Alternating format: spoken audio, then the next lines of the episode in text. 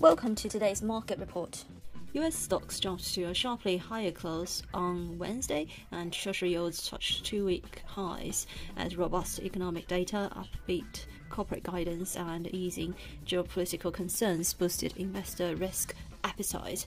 Front month crude futures uh, dropped following a report that US stockpiles of crude and uh, gasoline unexpectedly surged last week. All three US stock indices uh, advanced, and the tech laden Nasdaq ended the session at a three month high with upbeat forecasts from PayPal and CVS Health Corp fueling investor sentiment.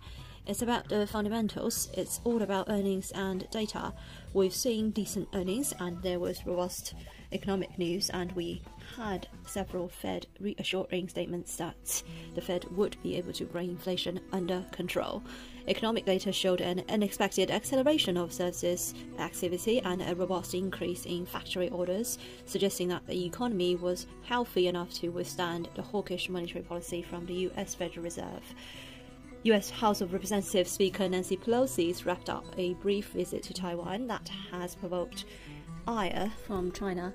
European stocks closed higher, reclaiming losses suffered in recent sessions as a series of upbeat earnings helped investors look past disappointing Eurozone economic data. The Pan European STOXX 600 index rose 0.51%, and MSCI's gauge of stocks across the globe gained 1.01%.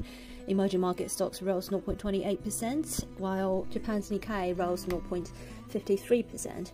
A drop in oil prices accelerated after a report from the U.S. Energy Information Administration showed an unexpected surge in U.S. crude and gasoline stocks, which followed the OPEC Plus group crude producers' announcement that it would increase its production by a mere 100,000 barrels per day. The GBP/USD pair struggles to cross the immediate hurdle of 121.50 after a minor pullback from 121, as the investors are waiting the announcement of the interest rate decision by the Bank of England. The euro-dollar pair has turned sideways after a juggernaut rally from 101.30.